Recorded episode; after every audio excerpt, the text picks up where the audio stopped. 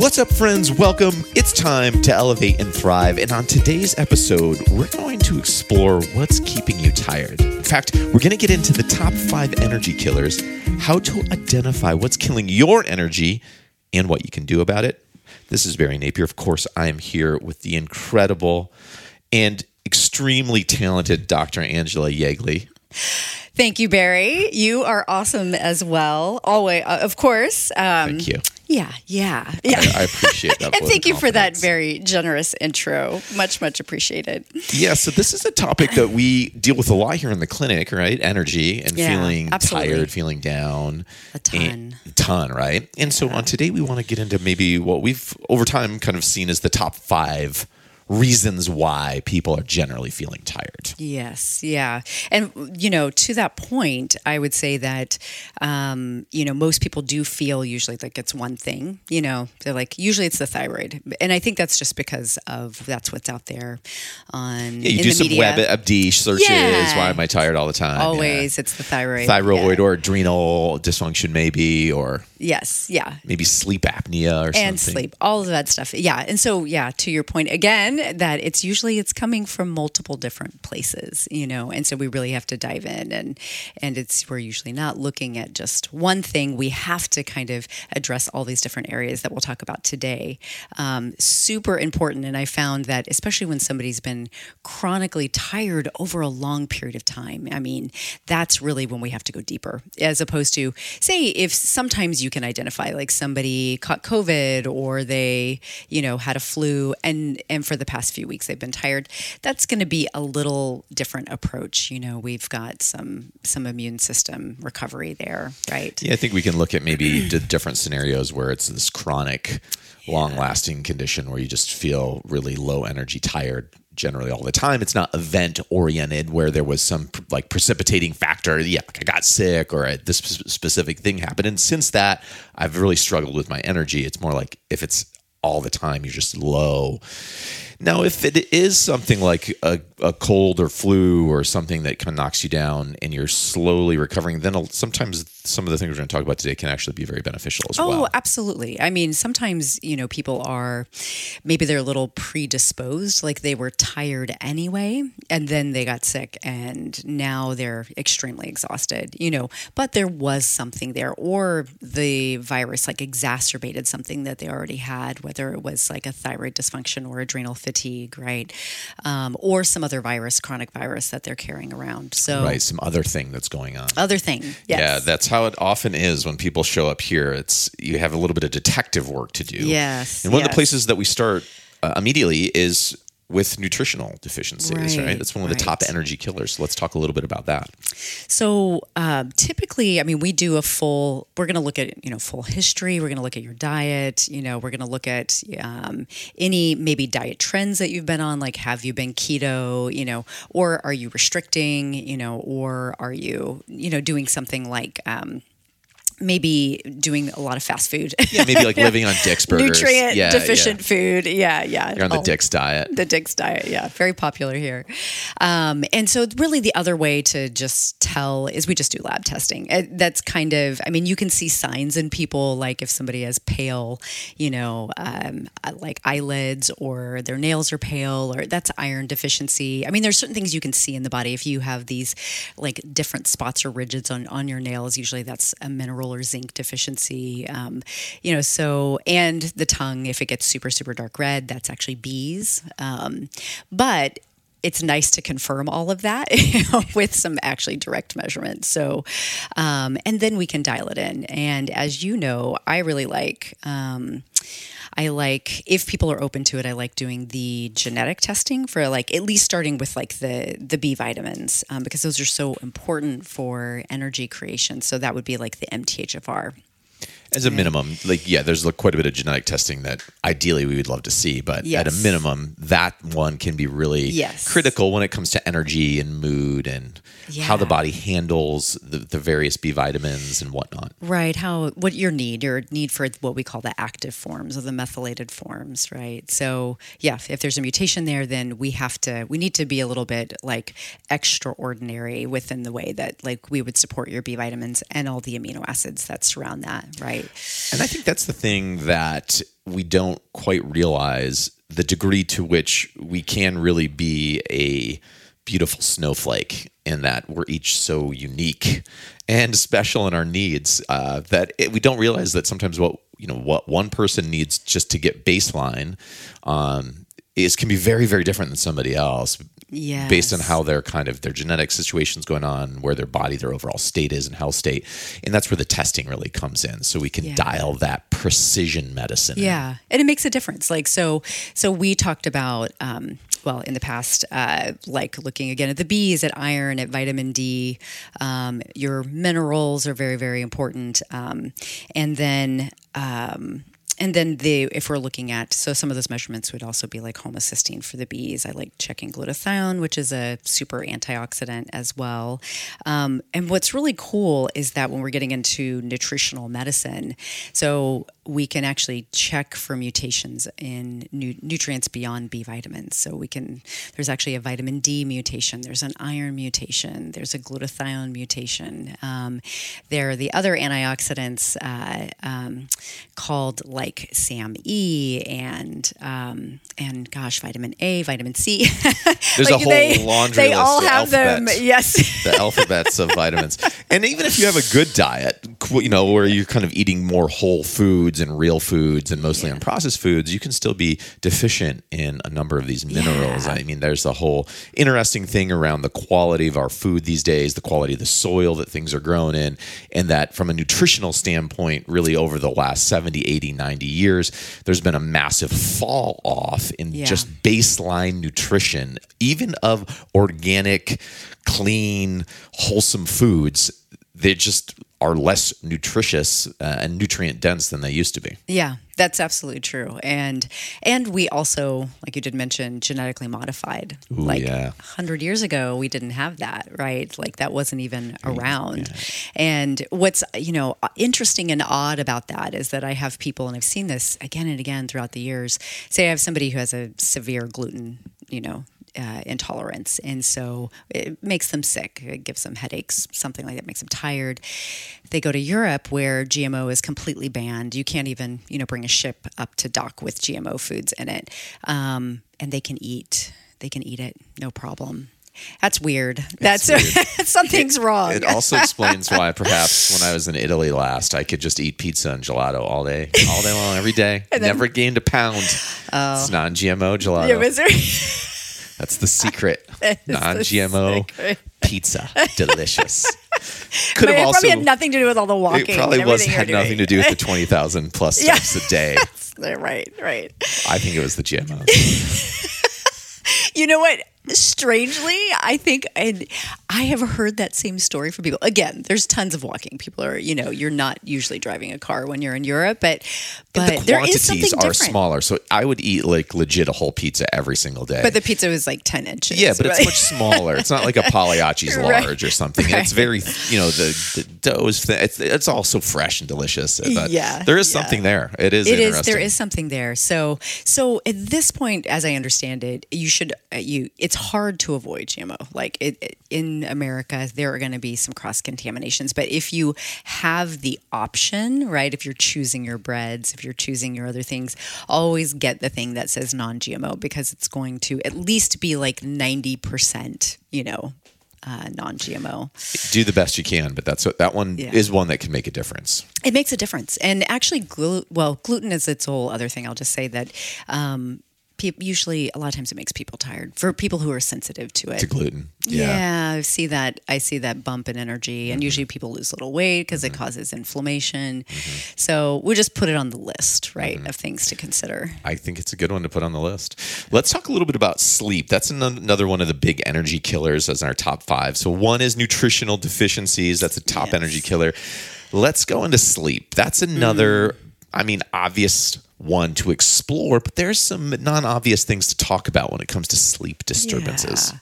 So of course, I think everybody always thinks of sleep hygiene, right? Like, do you are you sleeping in a dark room? Are you like not sleeping? Dark, cold, and quiet. there you go, dark, cold, and quiet. That's right. Yep. Yeah, not having your pets in the You bed want a with ba- you. yeah bear cave basically. Bear cave, Want, there you yeah, dark, cold, hibernate. exactly. Yes. I, I think people, it's amazing how many people, I think either one, their beds are too small, Oh, interesting. you know, a, because so they're like piled up on, I don't, I don't personally like to be touched while I'm sleeping. Oh. Like I, I, That's good. Let's get into it. I do not like Yeah. to be touched. Do not touch. Somebody touches me while I'm sleeping, I'll wake up and I'll like, shove them, get off me.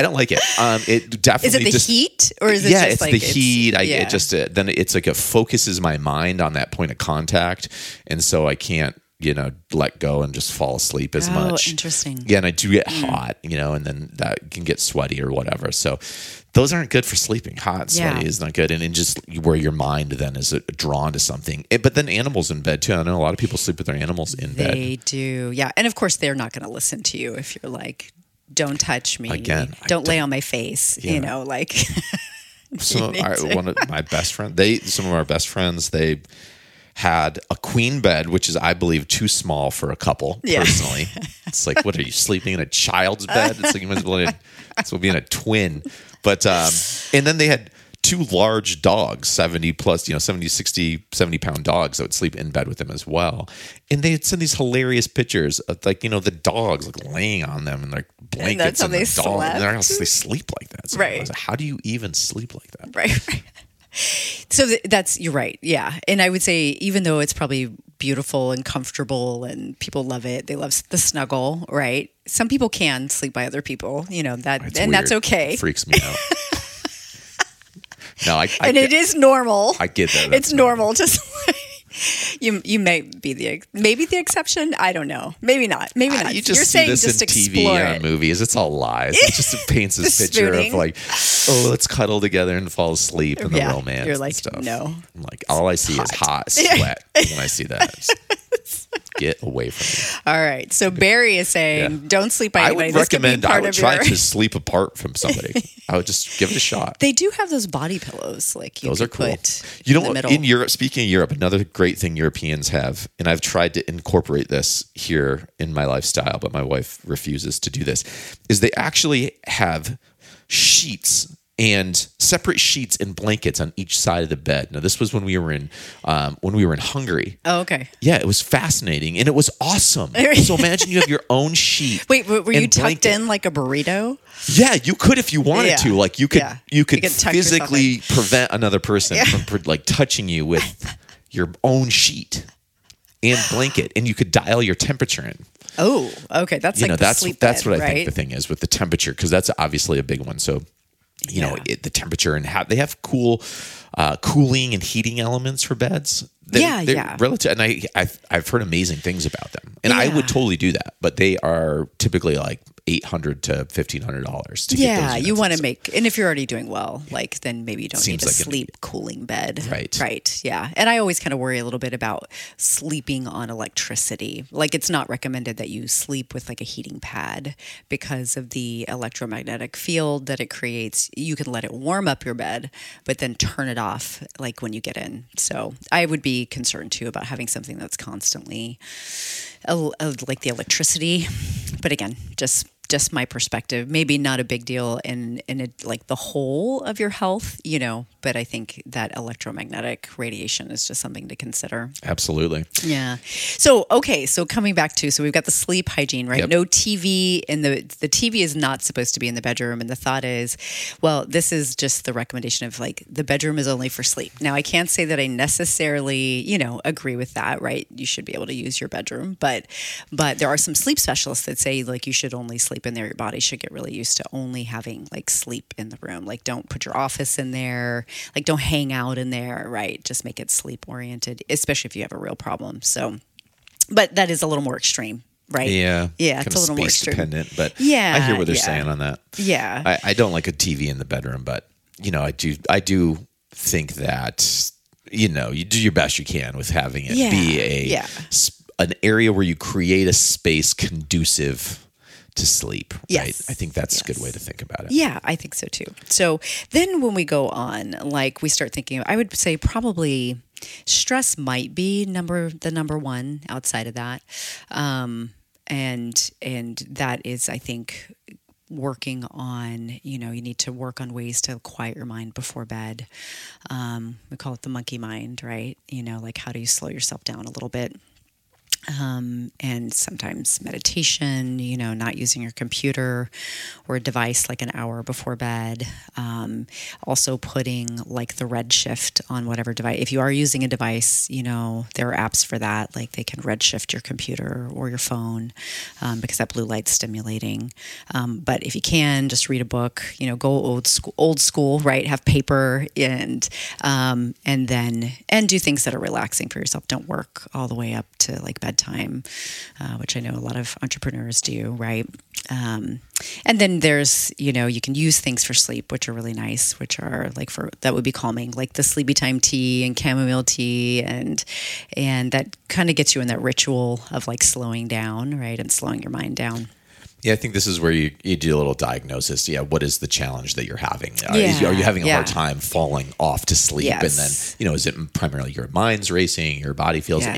amped, or your Yes. temperature is wrong, or whatever? So I think there, you know, when you're kind of self diagnosing, or when you come in here, one of the things we're going to explore is, you know, what's the issue? Is it Yeah. the falling off of to sleep, and you know that that kind of transitioning from a waking state to a sleeping state that the struggle is? Because all everything you just talked about there can really help pinpoint some very specific strategies that can help get you into a space where you can fall asleep. Right. Then I think then there's the op- there's the the additional issue or problem which is staying asleep. Yeah. Which can also be connected to some of these things as well with your mind and stress and not being able to turn the mind off or stimulants too close to bedtime. Yeah. You know, obviously things like caffeine, Yeah. but also alcohol is kind of acts in that way as a stimulant when it Yeah. comes to the sleep portion. Oftentimes it creates a spike. It does, yeah, because you have the, you have the. A lot of people will use it to relax at night, Mm-hmm. and then it disrupts their sleep. So, I, you know, I think that one, you know, maybe even two could be okay, but two drinks. But I think when you're beyond that and you're and it's nighttime, many times that is, you know, Yeah, glass of wine disrupt. generally for most people can be well tolerated, or splitting a bottle of wine over you know over a period of time. But yeah, I think then it's beyond that. You're, s you're typically going to get some kind of a spike. It's going to be like three, blood four o'clock in the sugar morning. Yeah, crashing it's going to be because your liver's re- yeah processing and and so that comes back to like your your adrenal glands and a lot of people will be tired during the day and and then they ramp up. Their cortisol is really low. It ramps up at night and it keeps them from sleeping. So we call that a reverse curve.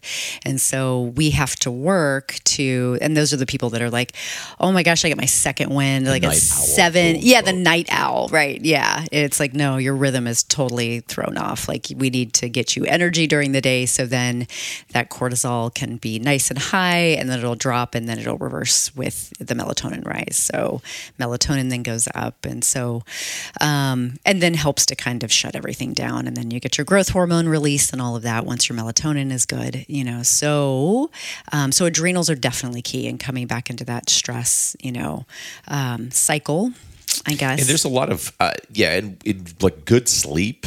Uh, you just mentioned a number of from a hormonal standpoint, both for men and women, so critical Yeah. for proper hormonal function. Oh my gosh, yeah. So now here's the other thing. I mean, definitely hormone disruption can absolutely mess with your sleep, and where we start really seeing it is um, is when women are getting what we call perimenopausal, meaning, and that can even happen like late 30s, early 40s, where you just start the hormones are changing, right? Like so that it's the progesterone that starts like just dropping down, and progesterone helps uh, is amazing for sleep, and actually men can do progesterone if there if there is a sleep issue, and that ties into cortisol and um, cortisol and adrenal support, and so uh, for women especially, like getting that like measurement, especially like starting mid cycle and on, so after ovulation Um, and then that's when your progesterone really spikes, like supporting that. So sometimes I'll just give women natural, you know, based on looking at their whole picture and and other symptoms, or if they're horm- hormonal based symptoms, we'll do some natural progesterone at night, and it can be amazing, like amazing for sleep. And actually, there are studies for progesterone for men for sleeping as well. So um, Well, I mean, the hormone imbalance is one of the major. It's it's our third our third energy killer. You know, Yeah. so Yes. it is definitely part of what we have to look at when we're looking at the the sleep issue and the overall energy issues. I mean, here we're talking specifically about hormones as it relates to sleeping, uh, but we're also, but I mean, also it, we we could look at the whole picture on the hormone panel as well, because as you were talking about the cortisol, that that's a huge factor in your energy during the day as well what your Right. hormone situation is and can be very can be very challenging to kind of put a finger exactly on what's going on there without some kind of testing without looking at it from a couple different through a couple different lenses Yeah, absolutely. And so that's where we would get like so when we're coming into hormone testing, um, you know, we would test cortisol for sure, and you want to get several different samples. Ideally, um, they have the salivary salivary based ones. yeah the tr- like the tricky thing is with hormones is they're constantly in flux right so this and then if a person's on some kind of hormone altering like a birth control Oh, or yeah. sh- then Yeah. it's a whole, should be okay with cortisol actually. Oh, really? Thyroid and cortisol should be okay with. still fine to met yeah, yeah, with birth control. Yeah, yeah. It's just the actual progesterone and estrogen that's going to be harder to put finger on It is, yeah. So, but the cortisol, absolutely. And then you want to do like the morning because it shifts, right? It should spike in the morning. It should stay kind of high throughout the day with little dips. And then around five, it should come down. So you want like a salivary morning, noon, 5 p.m., and then like 9, 10 p.m. So, like even our basic, you know, Quest lab, because they make it as a specialty lab too, um, which is all out of pocket, but you can actually just get it through Quest and have your insurance pay for it. So that's kind of cool. That's really a lot of people don't know that. So that's one to look at. What about thyroid? That obviously is something that comes Yeah. up a lot. And it seems like there's some common mistakes that we see with with looking at thyroid, thyroid testing, and what people are looking at. Yes, exactly. So definitely want the TSH, uh, which is pretty basic. That's what your standard doc is going to do. But then you want the free T3, free T4. You want to look at the antibodies, which are the TPO and TG antibodies um, for any sort of Hashimoto's. Um, and you want to check iodine levels. That's super important because most of your thyroid is iodine, actually. Um, and that's why they added it to the salt back in the 1940s because people, your thyroid grows. If you need more iodine, it starts trying to capture more. And we don't really see them that often anymore, but the goiters. Do you remember? Have you ever seen like a very large thyroid? I can't say that I have. way more common. I would say back in the day. I'm not saying that we would have like 50s, 60s. Obviously, we weren't seeing it little- back little- in the- little like- before my Yeah, time. yeah, yeah, just a little bit before. Yeah, pictures. Right. It, it might come back though because we see all these specialty salts. I know that is a, it is something that we have seen a shift, right? Because we have so many people with uh, you know with their Himalayan sea salt, or I know I'm a big fan of. There's a French brand that I yeah like a Himalayan, yeah, which yes. Himalayan, oh, or French sea salt. I use French. Oh, okay. I use a yeah. It's from like uh, yeah, it's French coastal sea salt. oh, okay. oh, it's the best finishing salt. Is it like a gray, a gray salt? it's a it's a pure, beautiful, crystalline, like w- white flake. oh, Yeah, that yeah. sounds oh, lovely. No, it's yeah, it's incredible. you can tell. but there's all kinds yeah. of great. I mean, there's all kinds of these salts out Yeah, there. I- that I don't a have black- iodine. Yeah, I have a black one. Yeah, that's like kind of specialty. So it's like I looks like cool. I like the smoky gray. I can't remember where it's smoky from. gray. It's cool. Yeah, Yeah, it's really really We, nice. there's actually a cool salt company right here in Seattle. I don't know where they get their salt from, but they do all kinds of specialty salts Oh, out wow. in Woodinville. It's ah. cool salts, really neat. Oh, that All- is cool. I didn't know that. You can go tour the factory thing and taste all the salts. But all of those salts don't. None of them give you iodine. they don't give you iodine. Ironically, sea salt you think iodine because it comes, you know, seaweed has sea, iodine. Right, exactly. So you have to do the iodized salt or you I mean really ideally you just get it tested first to make sure. No, isn't, and there's some issues too with where a person's getting iodine from as well, right? Don't you have to? Yeah, I mean, I don't. I'm not a huge fan anymore of actual seaweed, um, just because most of it is coming from like the Japan, Korea area. Contamination issues. Yeah, just the there's a nuclear reactor that's still leaking there um, for like the last eleven years. So, um, so that seaweed is probably now if you're getting it from like North Atlantic, you know, if you're getting it from Norway, if you're getting it from those other, I I would trust that a whole lot more. Um, so, but that's why because when you go to Whole Foods, you go, it's all if you look at it, it's from like Korea. So, I don't know. That's just again my thing. I'm like, just don't put contaminated seaweed to get your iodine in your body. Totally. Yeah, yeah. Exactly. The sources matter. What Yes. about the one hormone that we haven't really talked about is is insulin. Oh, yes. So how- Great. yes. yeah, insulin obviously must play some kind of a role there as a kind of a transport energy mechanism. Yes. So that's a great, great point. Yes. Um, so, so what many times happens is people will be woken up from a drop in like their insulin gets spiked because your liver, how your brain keeps, basically has continuous energy is because your liver will release sugar on a continuous basis to, so again, your brain can survive, right? Um, but that does trigger insulin release. And so if there's too much, like if, um, if you're having starting to get into some insulin resistance, which means that your pancreas is actually, on average, it's putting out higher amounts, right?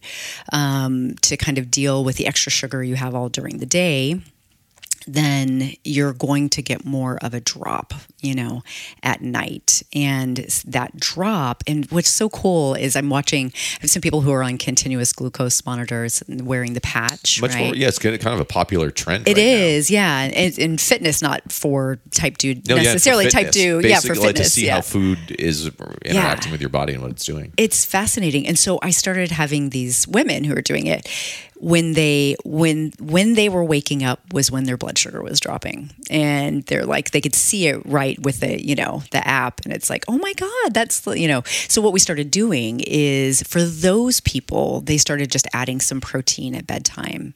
And it allowed you know just that continuous release. And when they stopped getting that big drop because the liver is sending out a bunch of stuff. So so it helped. So protein at bedtime was enough to kind of keep that insulin level steady. Yeah i know and i think also if you have if you're needing to clean up your diet during the day then that could be another reason too might do both do both. Yeah. Yeah, that's interesting. Very interesting.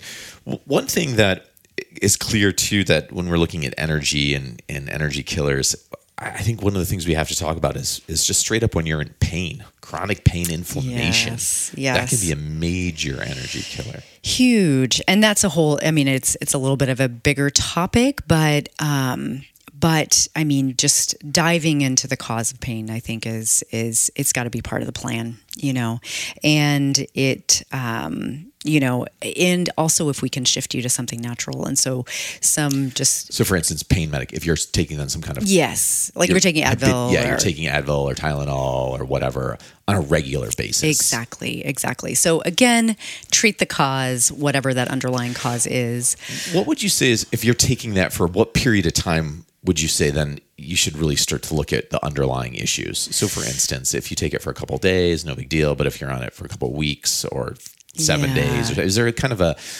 trigger? Yeah, like a pattern. Yeah. I would say definitely if you're t- if you never have pain and then now you, you've taken it for a week, you know, or you've usually that's relates back to injury injury of some sort, right? Yeah, it's time, you know. Um, and if it's longer term than that, then Oh, yeah. definitely. and that can even tie into like, oh, I use Advil like only for one day, but then the next week I use it again, and the next week I use it again, and now I've got months worth of now needing Advil. Then you've got to figure it out. You've got to address what's happening, you know, wherever that pain is coming from, and that's you know, orthopedic doc, come see us, see your chiropractor. Like you've got to just initiate something, unless I mean there are different types of pain, musculoskeletal, nerve, all of that. So I mean, Chronic infection. chronic I mean, infection there in an area that could absolutely be yeah There's sinus. a lot. Yeah, you want to get in there and figure it out. Yeah, we got to figure it out. Pain is a signal. Pain is not bad. It's just a signal, right?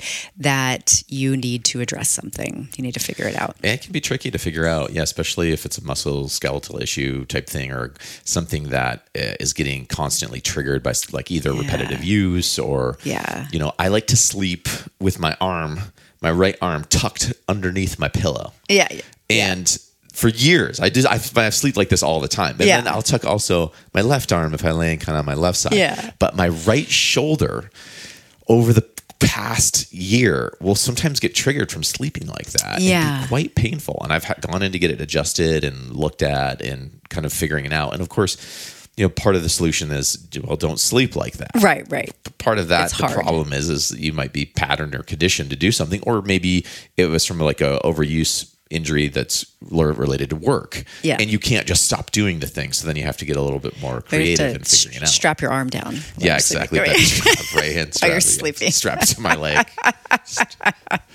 my Yeah, arm. I yes, I know about that right shoulder. We have to just like put it out there. We got to work on that right shoulder. And that's where here we would look at Yeah. stuff like we might look at ozone. Yes. We might look at some injectables, PRP. Yeah. We, you know, we would start to look at what are some additional things we can do to support that. Or we might look at maybe some natural ways of lowering inflammation or some natural ways to kind of um, help bring uh, some some kind of healing into that area without needing to, you know, kind of go down that Advil or Yeah. Tylenol path chronically. Absolutely. I was going to suggest, or I was going to say that um, if we can do some substitutions, like if we can do, if we can substitute like turmeric um, over the long term, it takes like four to six weeks to really kick in. And so you have to just kind of give it that window. It's not going to be like Advil, you know, where you're like, oh, I took 2,000 milligrams of turmeric and boy, that pain is gone just like Advil does. and we would say that for for many herbal or kind Yeah. of like non-prescriptive treatments of you know that oftentimes there's a buildup There is, yeah. And so, I mean, you want to you want to give it that time, but the studies are really good on turmeric and long term use and reduction of pain at about two thousand milligrams a day, um,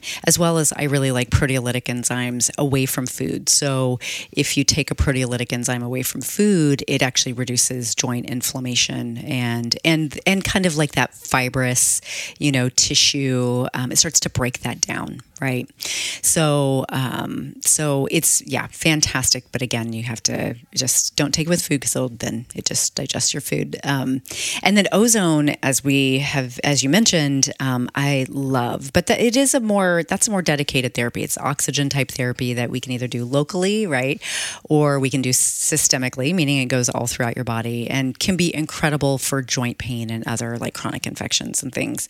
Um, but it is you gotta you know gotta be willing to come in and do the therapy basically yeah but it can be very effective Very for chronic effective. pain and Absolutely. like achy joints and Yeah. this you know kind of wear and tear over over time i think there was a football player story you tell us Yes. a patient right who had um, tons of you know just degeneration in the joints and chronic pain that had been long lasting over years that you know isn't something that you can really get adjusted or or whatnot and had great success with ozone so it's something we've seen a lot of success. Yeah. success with in terms of those some of those aches and pains Yeah, I've seen it. I have, besides my my pro football player who responded so well to the systemic ozone because he had basically pain in every joint, and um, also had a. I have had some also some elderly or seniors, right, that have just chronic degeneration in a lot of different joints, and it's it's kind of the same thing. It's like, well, do you want to inject, you know, do prolozone on every single joint, which gets it's a lot for people, right? You know, um, just do it systemically, and it's it's fantastic. But I've even done it for like somebody who has carpal tunnel and he is uh, he builds piers under the water, and so it's really hard for him to. He's got to use it, be able to use his hands, right? And and so he he doesn't really love the injections, like into you know looking into the fore. You do a lot of the forearm and some hand injections. So we do it systemically, and it's incredible. Like he does a high dose, and it's like it will resolve it for a while. the ozone Mm-hmm. Yeah, yeah. So one of one of my one of my list of my favorite therapies. Yeah, yeah. It's a lot. We have a long list of favorite. We have a therapies. long that list. one you do love. Yeah. Well, what about like one one of the things too? I think we should cover off on uh, maybe our last topic that we want to just touch on here is um, immune function Yes, and and yeah. issues where we have chronic hidden infections. That can be a it can be an energy killer for some people. Absolutely. Um, so I would say again, I would put this at the kind of the top of the list of um, it's just something we absolutely have to dive into and explore because most people don't know that they're walking around with some sort of chronic infection, right? I mean, it's it's not really standard eh, to look for that with your standard doc. They're not going to check you for chronic reactivated mono, you know, so that's like your EBV, CMV, uh, HHV6, and parvo, and not the parvo that's in dogs. That's totally different. This is a mono virus, but we have there are other types of chronic infections too uh, that we look for, um, and so it really those can be if your immune system um, for for there can be different reasons your immune system is struggling a little bit, or you could just have picked up a pretty strong strain of this virus, right, um, or one of those viruses, and it's just it is wearing your body down, right? So It's like an energy. It's an energy sap, an internal energy sap. that Your body's Yeah. constantly kind of fighting your immune it, system suppress it, yeah yeah like if when you think about how you feel when you catch a flu you're like oh my god like I, i'm tired i'm achy you know um, and so you get like a mini version of that in your cells going on all the time and there are times when because your immune system does start adapting right over time that that you're like oh i'm i'm better and and then something happens maybe you don't sleep well or you stressed out. you're super stressed or you get your um, you know you eat a ton of your food allergy right. Or you have a bunch of sugar. the sugar is an immune weekend. suppressor yeah you have Yeah. a big weekend like all the things and then boy then like that virus will just come raging back right and it will replicate and drag you down right again so then you have to kind of re your immune system has to sort of restart the process of like fighting it and suppressing it and so what we do is we identify them and then we start doing we start giving you immune support you know and so that could look like in the form of oral supplements like c and a and zinc and d right? Um, but then and sometimes also herbs um, that are antiviral like lauric acid which is monolaurin, a coconut extract, lysine, um, St. John's wort actually is one of them. And then the, it just keeps, you know, we have a lot of those. Um, and many times they're in blends. Um, A lot of tools there in that tool belt. Yes, use, yeah. exactly. But that's where we start to go after it. yeah, and IV therapy, right? So like high dose Huge. IV vitamin C and glutathione for Glutathione. the immune system. I know. High dose glutathione. we, yeah, y'all have to check out our glutathione. Yes, we're we're really It's on- getting into yeah, that's on, glutathione. the, on the on Sage Sage Health TV. Definitely check Yes. out the glutathione episode. Yes. It's uh, something we're big fans of. What about? I know here in the Northwest, in particular, mold can Oh, be yeah. a major factor. So mold is yeah, absolutely in the northwest. I mean, We have a whole series on on mold. we do. We have a great series because it's uh, very prevalent. It's here. very prevalent, and a lot of people think of, they're like, "Well, of course I have mold exposure because I live here and I'm outside."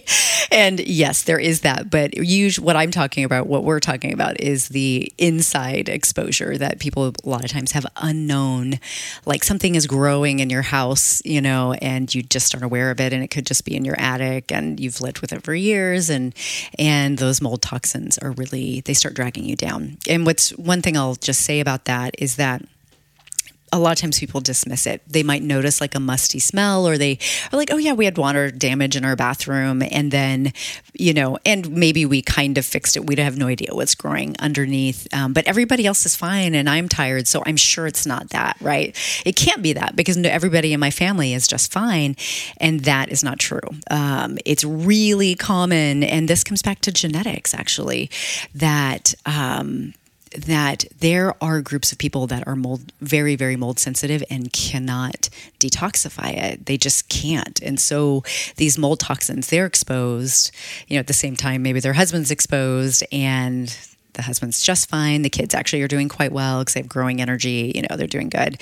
And then that person is exhausted and struggling and has brain fog and just you know it's it's really fascinating and so then you do a measurement of like mold toxins you're like oh my gosh you know And that's somebody you have come into the house and do a mold toxin. yeah, actually, I really love. We have a um, inspector that we absolutely love, and his name's Jason Kester in his company.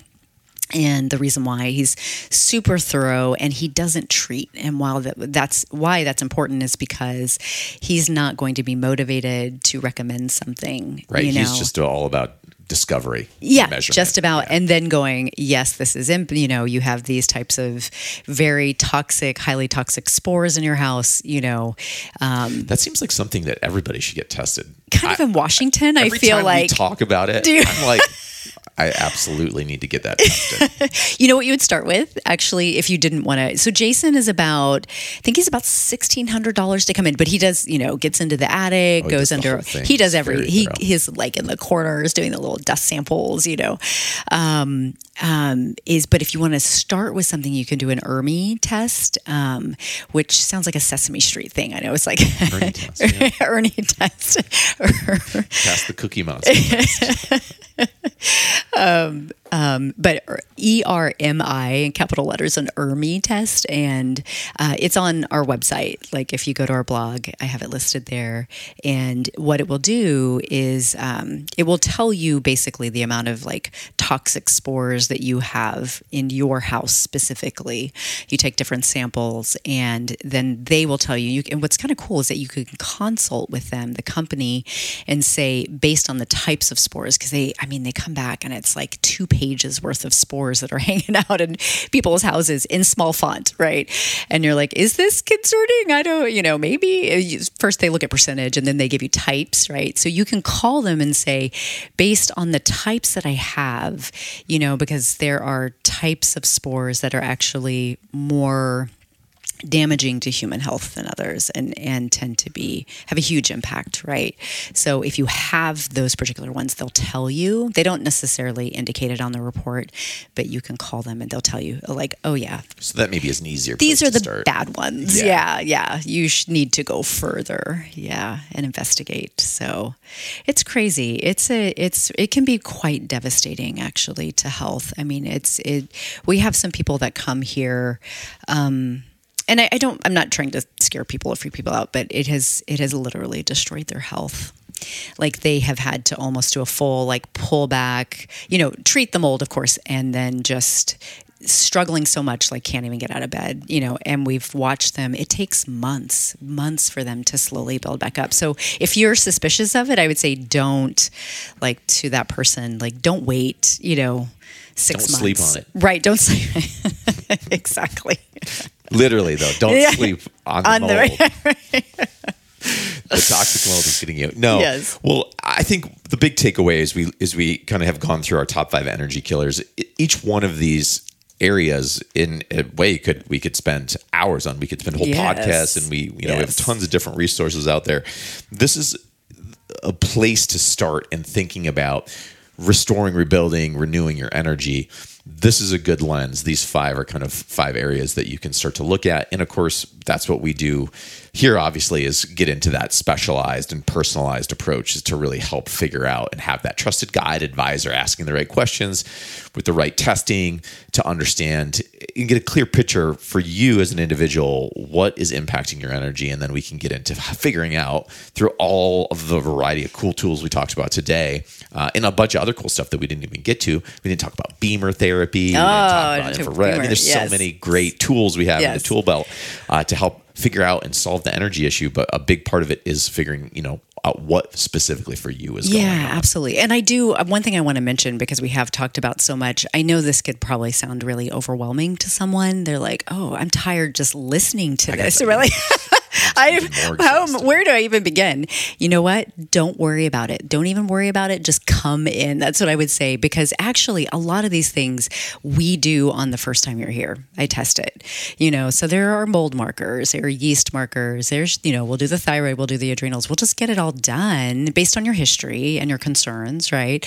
And your picture. Um, so, you know, let I, what I'm trying to say, let us, you know, guide you and and figure out the underlying thing. Don't try to do this yourself, you know, where you're ordering online kits yourself and you're doing come in, let us create your plan for you, right? There's times to do, you know, the DIY approach works really great, and there's other times where it can be a like a waste of time, Yeah, and effort, yeah. and be fr- and frustrating, and ultimately more costly Yes. than just going the professional route. Yeah.